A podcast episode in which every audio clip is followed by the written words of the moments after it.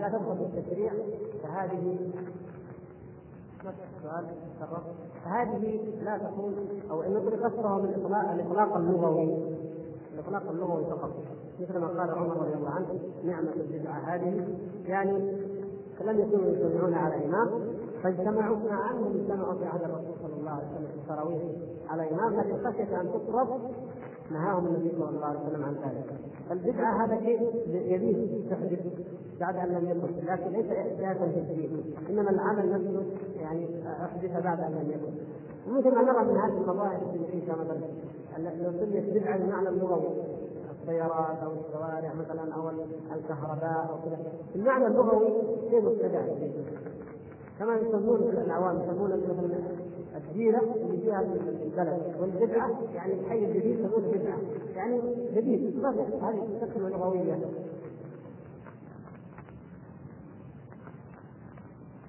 سؤال فقهي لكن ولا بأس والدته مريضة بالسكر والسكر نسأل الله تعالى أن يعافيها ويعافي المرضى المسلمين. منعها الطبيب من الصيام ومن الحكم بذلك؟ تطعم كان الصيام وإن كانت ترك الشفاء ولو إلى شعبان القادم فلا تقضي وأما ان كان هذا المرض مستمر كما هو اعرف فإنها تطعم والله سبحانه وتعالى ما جعل علينا في الدين من حرج سؤال بسيط هنا لكن يقول ارجو توضيح الفرق في المعنى بين قول العقيدة الصحاويه والعقيدة الإسلامية. يعني هذا عليه عشان نفهم. العقيدة الصحاويه كلام الذي كتبه الصحابه يقول في عقيده أهل السنة والجماعه فيها نقول كذا والدين كذا. نقول إن الله واحد ما أحد لا شريك له ونثبت له الأسماء والصفات. كلام رجال الصحابة. العقيدة الإسلامية من الكتاب والسنة. فما هناك الخلاف لكن حتى الاخ يعني يتضح كيف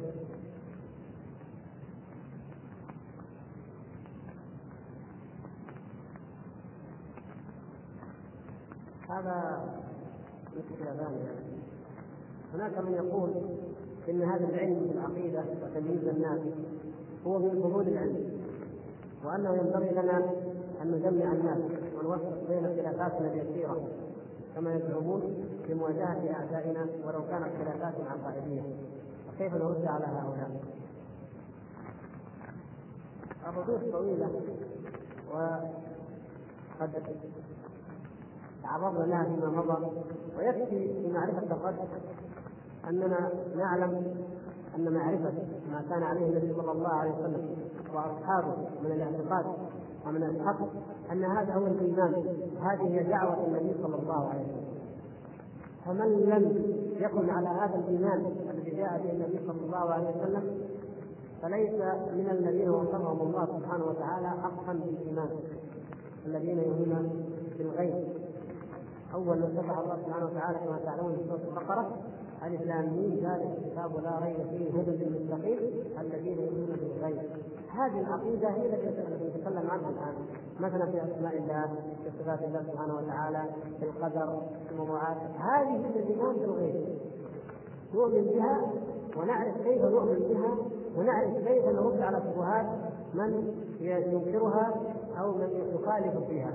لأنها أول ما وصفنا الله سبحانه وتعالى به ان نؤمن بالغيب. الذين يريدون منا أننا لا نكون مؤمنين بالغيب ولا نتحدث فيما يتعلق بمعرفة الله سبحانه وتعالى من أجل كما يقول أن نواجه أعداءنا. هؤلاء يريدون مننا أن نترك عقيدتنا ونترك إيماننا ونترك ديننا حتى نواجه أعداءنا. وهذا الكلام لا يقوله هؤلاء أعداؤنا مثل ما سبق ما تسلطوا علينا إلا لما غاب عنا الإيمان. لما لما لم نعد نؤمن بالغيب حق الإيمان. لما حتى لو عبدنا الله عبدنا إلها ليس هو كما وصفه نفسه سبحانه وتعالى. من كان يعبد الله سبحانه وتعالى فالله تبارك وتعالى هو الذي عرفنا النفس بالكتاب وسنه رسوله من كان يعرف الله على غير وصفه هل نقول إن هذا يعرف الله؟ أو حتى لو عبده حتى لو صلى هل نقول إنه صلى لله سبحانه وتعالى؟ لو فكر هؤلاء الناس وجدوا أن الجهاد وأن الصلاة وأن كل هذه الأعمال يجب أن تكون مبنيه على اعتقاد صحيح في باب معرفه الله سبحانه وتعالى. وإلا لم يكن لهذه العبادات من قيمة. لو جاء واحد وقال لك أبو بكر الصديق رضي الله عنه تعرفه؟ أو ما هو؟ قال نعم هو إنسان صاحب فزاله عندنا هذا تقول هذا يعرف أبو بكر؟ حتى لو قال أنا اتربى عن أبو بكر وعمر. يتربى عن صاحب الفزاله ما يتربى عن أبو بكر؟ خليفه رسول الله صلى الله عليه وسلم. ما دام لا يعرف صفة أبو بكر ولا يعرف من هو أبو بكر حتى لو تربى عنه حتى لو أحبه ما نقول ان, هذا كتبت له اجر المحبة. فعندما نقول يجب معرفه الله سبحانه وتعالى ويجب أن نثبت صفات الله سبحانه وتعالى له فاننا نقول ذلك حتى إذا صلينا لله عز وجل نصلي لهذا الإله نفسه سبحانه وتعالى ما نصلي لإله آخر. وإذا آه، جاهدنا نجاهد في سبيل هذا الإله الله سبحانه وتعالى الذي وصف لنا نفسه. ما نجاهد في سبيل اله عدم. نقول عدم لا داخل العالم ولا خارجه أو نجاهد في سبيل اله صنم. نقول هو مثل ما يده كيدنا وعين كعيننا. الذي جاهد في سبيل الصنم أو يصلي للصنم لا يصلي. والذي يجاهد من أجل العدل أو في سبيل العدل لا تصلي لكن إذا عرف الله حق المعرفة سبحانه وتعالى فيجب عليه حينئذ تكون عبادته وصلاته صحيحة. وأصحاب محمد صلى الله عليه وسلم سألوه سألوه عن ايات وسألوه عن صفات الله عز وجل سألوه أسئلة في عقيدة ما ما تحصل كيف كيف سألوه؟ لأن هذه قضيتهم الاساس وفد اليمن جاءوا من اليمن. وجاءوا إلى رسول الله صلى الله عليه وسلم وخرج رسول الله صلى الله عليه وسلم ويقول اقبلوا البشرى يا بني تميم. قالوا يا رسول الله قالوا بشرتنا فأعطنا. اقبلوا البشرى يا بني تميم. قالوا بشرتنا فأعطنا. ابغوا ابغوا عطاء. قال اقبلوا البشرى يا أهل اليمن. قالوا قبلنا يا رسول الله. فجلسوا إلى رسول الله صلى الله عليه وسلم. فقالوا يا رسول الله إنا جئنا نسألك عن هذا الأمر كيف كان؟ شوف هذا ما قالوا العقيدة اجلوا الباب هذا لا جاءوا يسالون يا رسول الله جينا نسألك عن أول هذا الأمر وعن هذا الأمر كيف كان؟ فقال كان الله ولم يكن قبله شيء. سبحانه وتعالى الرواية الراجحة كان الله ولم يكن قبله شيء وخلق وكان عرشه على الماء وخلق السماوات والأرض. عمران بن حسين راوي الحديث رضي الله تعالى عنه في أثناء هذه اللحظة والنبي صلى الله عليه وسلم يشرح لهم بقيه الكون كيف جاء كيف اول الأمر؟ واذا الرجل ينادي يا عمران ناقتك قد الذهب فخاف. على ناقه فخرج مسرعا يريد أن يلحق الناقه وظن أن الإنسان أن يتداركها ويعود ويسمع بقية الحديث. وقال فخرجت وإذا يقطع دونه الشراب ابتعدت وجرى وجرى وما ادركها إلا وقد ذهب الحديث. فقال وجدت أني تركتها. تمنى عمران رضي الله عنه ترك الناقة وسمع بقيه الحديث. لكن قدر المسؤول عنه من الحديث حصل أن وقت اليمن سالوا النبي صلى الله عليه وسلم عن هذا كيف كيف بدأ الأمر؟ فأخبرهم اذكر أنه كان الله سبحانه ولم يكن قبله شيء وكان عرشه على الماء كما ذكر الله سبحانه وتعالى في القرآن. ثم بعد ذلك خلق السماوات والأرض. فنقول إن هذه الأمور مما كان يحرص عليه الصحابه ومما كانوا يسالون عنه. معرفة إنه إيه؟ ما يعتقدون بالله عز وجل. ما يعتقدون باليوم الآخر.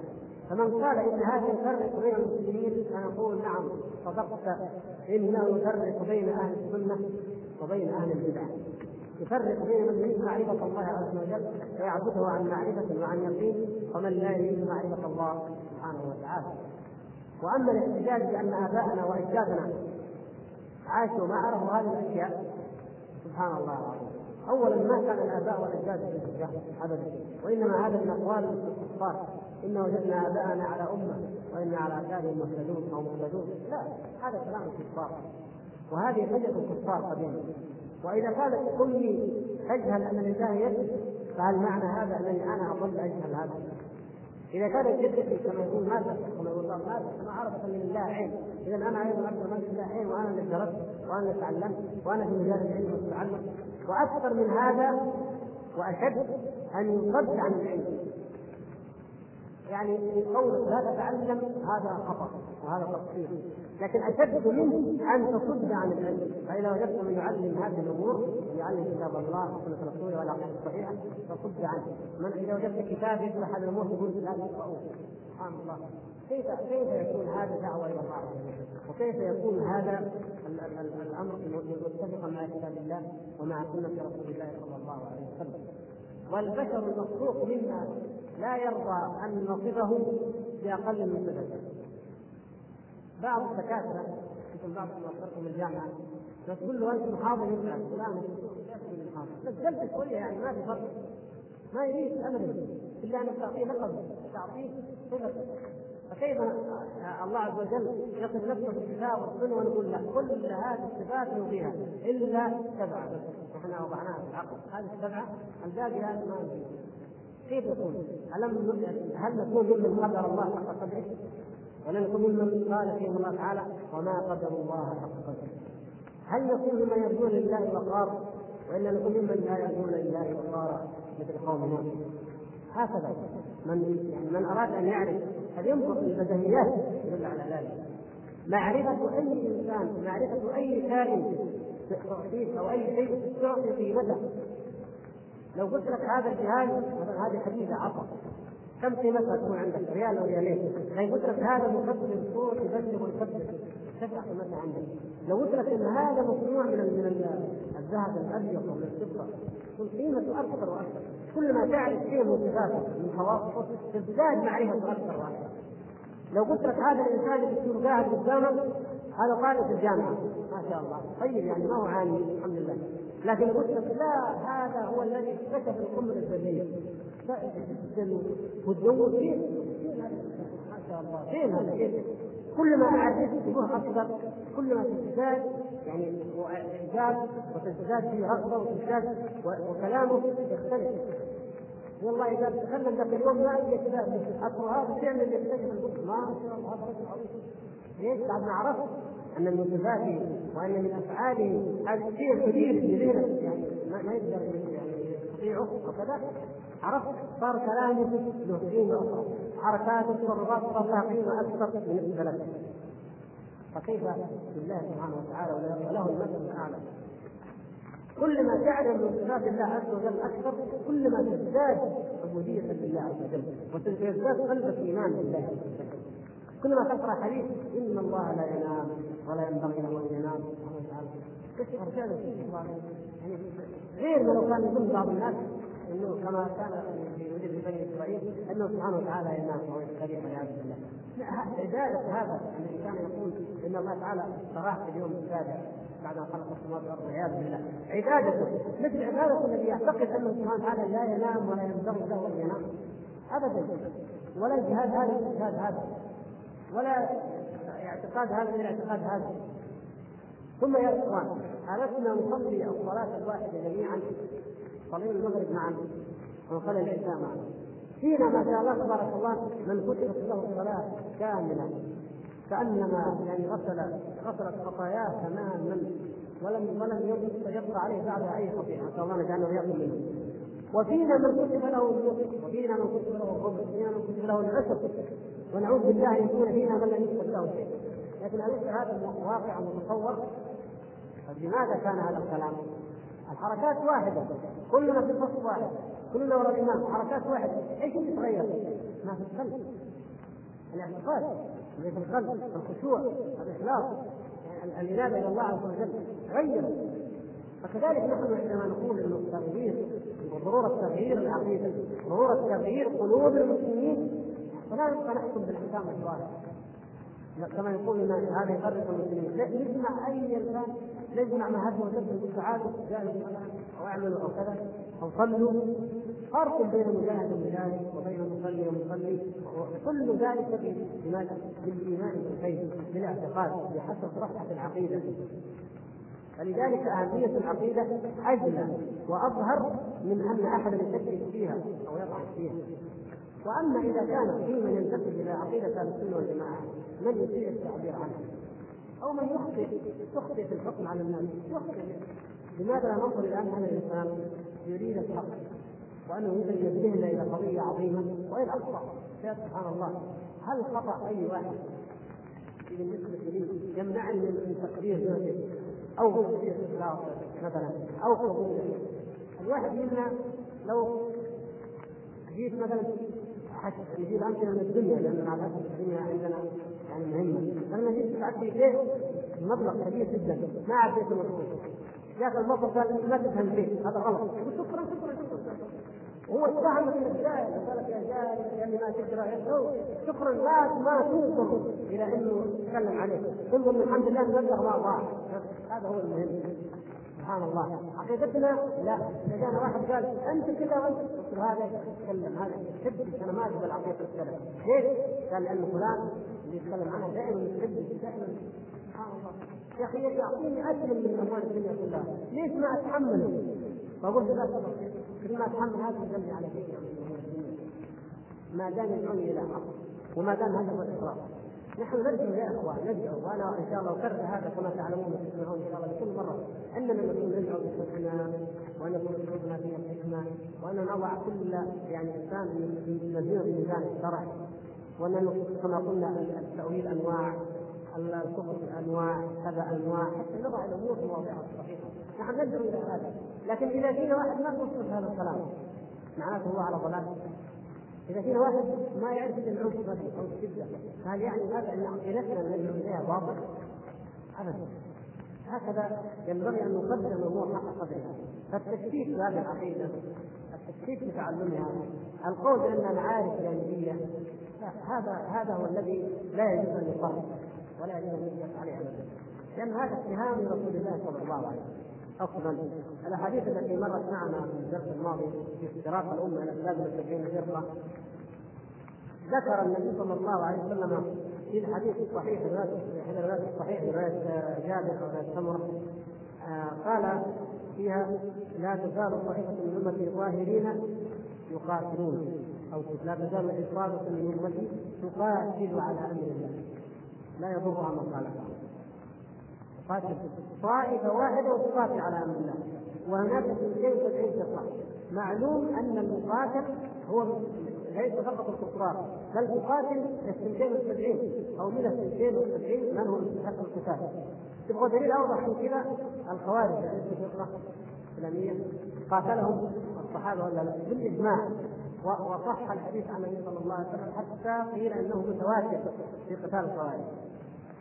إذا نقول أن من أهل البدعة ومن المنتسبين للاسلام من ينحرف في العقيدة إلى حد أنه يجب يجب عليه أن يقاتله. فإذا يأتي أحد بعد ذلك ويقول إن الحديث في العقيدة هذا مما يفرق بين المسلمين هل تريد أن يكون أنا والخارجي؟ سواء؟ لا والله لا والله لا. فانا فلنفترق أنا واياه ودمت أنا على على السنة وهو على مذهب الخوارج وكذلك المرجع وكذلك الجهمي أي واحد منحرف في العقيدة لا نرضى أن نكون وإياه سواء وإنما هذه العصابه التي هي المنصورة تقاتل على أمر الله. يعني تدعو إلى الله إلى حد أن الأمر قد يصل بها إلى أنها تقاتل من خالفها على أمر الله سبحانه وتعالى. وممن يقاتلون هذه الفرق؟ وهذه الطوائف ثم إذا قلنا أن مجرد من من يدعي أو ينتسب للإسلام ما نقول يقاتله ولا ولا نهتم فيه ونقبل طيب القاديانيه إلى إيش يدعون؟ الإسلام البائيه إيش يدعون؟ الإسلام الرافضة إيش يدعون؟ الإسلام كل هذول يدعون طيب اذا قلت أنا كل من قال أنا مسلم فلا ما أنظر لا ولا اصح عقيدته ولا أدعو اليها ولا شيء. معنى هذا كل هذه الطوائف كل هذه الأجناس مقبولة عندي. وأنا وياه ممكن نكون سوا ونتعايش سوا حتى المرتد حتى المسلم هل هذا يكون عاقل؟ إذا قال لك لا ما أقصد هذا. بعضها أيوه وبعضها لا. تعال اين الاعراب؟ افرض أنا جيت لك والله الراجل من تبع لا لا تبع أيوه من يحكم بيننا؟ كيف نعرف انها من هذا ولا من هذا؟ عندك دليل؟ ما عندك دليل لكن أنا عندي دليل. كلهم لا. كلهم يجب أن نقيم عليهم الحجه وأن ندعوهم وأن نجاهد فيهم. ولا نستدرج يا اخوان لا نقول الأمة الإسلامية ألف مليون. كيف تتصرف سبحان الله. هذا الإيمان عظيم. الإيمان عزيز. الإيمان غالي. العقيده الصحيحه غاليه غاليه جدا. سعى نوح عليه السلام ألف سنة إلا خمسين عاما. لم يسلم له إلا بضعة وثمانون رجلا. والله. لأن الإمام غالي. ما هو رخيص أي إنسان وفيه صعوبات وفيه مشقات النبي صلى الله عليه وسلم هو أعظم من يربي على الإيمان ويزكي النفوس ويطهرها بتقوى الله عز وجل. توفي لحق الرفيق الأعلى. وكان جزيره العرب كلها تدين وما كان يلحق بالرفيق الأعلى حتى ارتد العرب إلا مكة والمدينة والطائف وبنو عبد القيس في الاحساء في جهة البحرين التي تسمى البحرين. والبقية ارتدت العرب. بنو حنيفة ارتدوا وقتل من الصحابة. عدد كبير جدا في معارك من معارك هذا حنيفه مع حسين بن الكذاب أكثر مما قتل في معارك معارك هذا صلى الله ارتدوا هؤلاء. لماذا؟ لأن دعوة الناس والايمان الحقيقي يعني يتحقق في القلوب. هذا ما هو من هذه وإلا امن بعد الرسول صلى الله عليه وسلم. وبعدين ارتدوا. ومع ذلك قاتلهم الصحابة. رضي الله عنهم ولم يشكوا قط الصحابة لم يشكوا قط ولا يشك مسلم في قتل مسيلمة ومن كان معه مسيلمة. يقتل لأنه هذا كافر من معه لكن وقعت شبهة بسيطة عرضت شبهة في من؟ في الذين قالوا لا ندفع الزكاة. فالمسلمين يصلون يصومون ويحجون لكن قالوا مكان النبي شبهة بسيطة هي التي الآن اعداء العقيده الصحيحه يجعلونها منهج ومبدا شبهه بسيطه قال عمر رضي الله عنه. كيف تقاتل من يشهد أن لا إله إلا الله؟ وبعدين من ناحيه أخرى نظرة أخرى. هؤلاء الكفار الذين يكذبوا بني حنيفة والاسود في اليمن وهؤلاء الناس. خرجوا من الاسلام بالمرة لو نقصد لو نسكت عن هؤلاء الناس. طيب لو كان في عصر الحاضر لا قلنا نسكت عنهم كان قلنا ليش ما نجيب مالك بن نويره وجماعة؟ الذين انكروا الزكاه ونشكك إحنا وياهم جبهة واحدة. تقاتل بني حنيفه وتقاتل الأسود العزي في اليمن لأن هذا كافر واضح ينكر النبوة. أما هذا يعني يمكن بريئا فتعلم الآن ما هو مجال التفرق. مجال اننا نجمع الصف ونحارب. هل قال هذا الصحابه رضي الله تعالى عنهم؟ لا. لما قالوا قال عمر اي بكر قال أبو بكر والله لاقاتلن من فرق بين الصلاة والزكاة. والله ومنعوني عناقا. أو حصانا كانوا يأتون برسول الله صلى الله عليه وسلم لقاتلتهم عليه. ما فرج وقاتل هؤلاء مثل ما قاتل هؤلاء. عجيب. ما قال هؤلاء معانا ولا لا؟ هذا لأن مسألة مسألة دين وإيمان. فنحن نقاتل من يفرق أو نبدع أو نضيق من يفرق بين العقيدة وبين العمل من يقول أهم شيء عندنا الجهاد وأهم شيء عندنا الصلاة وأهم شيء عندنا الاهتمام بأمر المسلمين ووحدة الصفوف مثلا. ولكن لا نهتم بالعقيدة. هذا فرق بين الاعتقاد وبين الأعمال. فكذلك هذا ينبغي يعني حكمه الصحيح أنه قام عليه الحجة. ويدعى بالحكمة وبالحسنى لكن إذا أصر على هذا الشيء فإنه في الحقيقة يلحق بالنوع الذي المفاصله ويجب معاداته فنحن يعني ينبغي أن ندرك هذه الأمور. ان أمر العقيدة ليس بالأمر الهين ومهما قيل من ملاحظات على من يدعون إلى هذه العقيدة فكلنا بشر خطاؤون ومهما قيل عن ملاحظات أن بعض في صعوبه مثلا ببعض كتب العقيدة أو ما يقال من ذلك هذه كلها أشياء عارضة. أما الاصل والأساس يجب أن نعرف الله سبحانه وتعالى حق المعرفة. وأن نعرف عقيدة أهل السنة والجماعة بما نستطيع من من العلم والتعلم ثم ندعو إلى الله سبحانه وتعالى ونلجا إليه. ونجعلها المعيار. فإنها معيار فلله الحمد. لا يكفي تستطيع أن تزن به جميع الناس وتستطيع أن تزن به كل أصحاب من أردت أن تحكم عليه دون أن أي دون أي خطر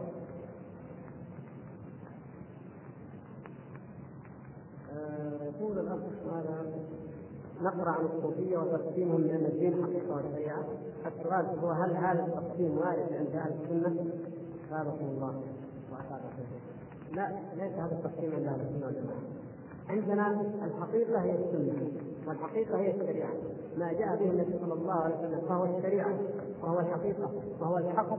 ولا نتلقى من أي مقصد آخر. وأما هؤلاء فإنهم يجعلون الحقيقة يجعلون الشريعه دين دين العامه الشريعه عندهم دين العامه شهادة لا إله إلا الله توحيد العامة هذه تستحيل إن شاء الله يمكن بعد درس دين العامة شهادة لا إله إلا الله. الصلاة شريعة العامة لكن الحقيقة دين الخاصة الخاصة يعملون أعمال. تخالف يعني أصحاب الحقيقة يعملون أعمال تخالف أصحاب شريعه ومع ذلك هي حق وهي صواب وهي الأصل. وقد لا يعترضون على أصحاب الشريعة. أنت مثلا تصلي صلي هذا ظاهر الشريعة. مع الحج تصلي هذا هذا ظاهر الشريعة. لكن لا تنكر لا تنكر على واحد قاعد يذكر ووصل إلى درجة سقوط التكاليف إنك أنت ما وصلت قال لك تصلي لكن وصل لا تقول ليش؟ هكذا يمكن. فيقول لك لو جينا عند المقابله وعند التحاكم أصحاب الحقيقة هم الأفضل. وليس أصحاب الشريعة؟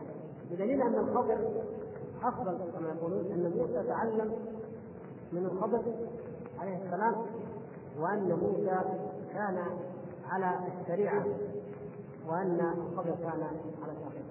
يعني هذه من أكبر الشبهات والإفتراءات التي يفترونها الصوفيه الاستدلال في قصة موسى عليه السلام مع الخضر عليه السلام. والرد عليه من أدلة كثيرة. اولا أن موسى عليه السلام كان نبيا والخضر عليه السلام كان نبيا. وقد جاء ذلك في الحديث. قال موسى للخضر أنت على علم علمك الله إياه ليس عندي وأنا على علم علمني إياه الله ليس عندي. كل منهم عنده علم ليس عند الآخر. هذا نبي وهذا نبي. الشيء الثاني لم يكن موسى عليه السلام له شريعة عامة. الله تبارك وتعالى أرسل موسى إلى بني إسرائيل. قال موسى يا بني إسرائيل يعني شريعته خاصة لبني إسرائيل. عبادته خاصة. ما جاء من التعبدات فهي خاصة لبني إسرائيل. فلا يمنع ذلك أن يوجد في الهند أو في الصين أو في اوروبا أو كما كان الخبر في البحر جزيره أن يوجد أديان أخرى وأنبياء آخرون. هذه شريعه خاصه لكن شريعه محمد صلى الله عليه وسلم شريعة عامة للثقلين ومن قال إن أحدا يخرج عن حكم شريعة محمد صلى الله عليه وسلم أو لا يندرج تحت عمومها فهو كافر. فهو مرتد مكذب لله سبحانه وتعالى. الذي قال وما أرسلناك إلا رحمة للعالمين. وقال في الآية الاخرى للناس كافة. كافة. كل الناس. دعوته صلى الله عليه وسلم. بل هي للثقلين الانس والجن وكل من بلغ تنذر أم القرى ومن حولها. لينذركم به ومن بلغ. ومن حول أم القرى من الأرض كلها. ومن بلغ الأرض كلها. ما جاء في الحديث الآخر والذي نفسي بيده لا يسمع به يهودي ولا نصراني فلا يؤمن به إلا كان من أهل النار. ابدا شريعة عامة. فيجوز أن يكون الفضل على شريعة وموسى على شريعة لأن شريعة موسى عليه السلام لم تكن عامة. الشيء الآخر أن موسى عليه السلام كان على الشريعه والخضر عليه السلام كان على الشريعه ما كان في حقيقة ولا شريعة. من الشريعة التي تعلمها موسى عليه السلام أنك إذا أحسن إليك أحد. احسان أنك لا تؤذيه هذا من الشريعة ولا لا؟ لكن لما ركب في السفينة خرقها ما صبر موسى عليه السلام. ولاحظوا يا أخوان موسى عليه السلام الله تعالى ذكر في القرآن من صفاته هم من العبد أنه فيه السرعة الموت يعني فوقته موسى فقضى عليه. جاء رجل ضربه فقضى عليه. آه. رجع عليه السلام من الجبل فلما رجع من بعد أن أوحى الله سبحانه وتعالى إليه التوراة وفي يده الألواح الألواح وكتبنا له فيها من كل شيء موعظة وتفصيلا لكل شيء. اخذ الألواح من الله عز وجل جاء في الحديث الصحيح إن الله كتب التوراة لموسى بيده سبحانه وتعالى. فأخذ الألواح بيده فلما جاء وإلى القوم قال عبد العلم فألقى الألواح وأخذ برأس أخيه اليه من قوة الإيمان لكن هذه طبيعة طبيعة. موسى عليه السلام كان من طبيعته الخلقية القوة. وعيسى عليه السلام كان من طبيعته الخلقية الرحمة. وكلاهما طبيعتان عظيمتان ولها مواقع. فجمع الله لمحمد صلى الله عليه وسلم بين القوة الحق إلى أقصى الدرجات إذا غضب لله عز وجل وبين الرحمة التي لا يكاد لا يكاد أحد يخرج عنها. جمع النبي صلى الله عليه وسلم الشاهد موسى عليه السلام تعجل. اشترط أول اشترط عليه. هو اشترط عليه ولا لا؟ لا تستنى عن شيء. حتى احدث لك منه. ما تحمل. قال الشرط على ولذلك يقول النبي صلى الله عليه وسلم وددت ان أن صبر حتى ينبئنا الله من خبره ثلاث حاجات عرفناها وانقطع الخبر لأنه قال في المره الثانية قال إن سألتك عن شيء بعدها فلا تصاحبني قطع الطريق. جاء وقع في الثالثة انتهى. لكن لو أنه صبر عليه السلام لعلمنا الله سبحانه وتعالى علما أكثر ولا ولا وطلعنا من حالهما على شيء أكثر فشريعة موسى عليه السلام على الشريعة. كيف تخرج المدينة؟ لا تحسن إلينا تخرجها والخضر على شريعة. على شريعة ولا لا؟ على شريعة لأن الله عز وجل من الشريعة مكافأة المحسن بالاحسان أليس كذلك؟ أنا أحسنت إلى أهل هذه السفينه أنت يا موسى تقول من أحسن الينا وحملنا نحسن اليه أنا أحسنت إليهم. خرجتها لأن وراءهم ملك يأخذ كل سفينة صالحة يعني. كما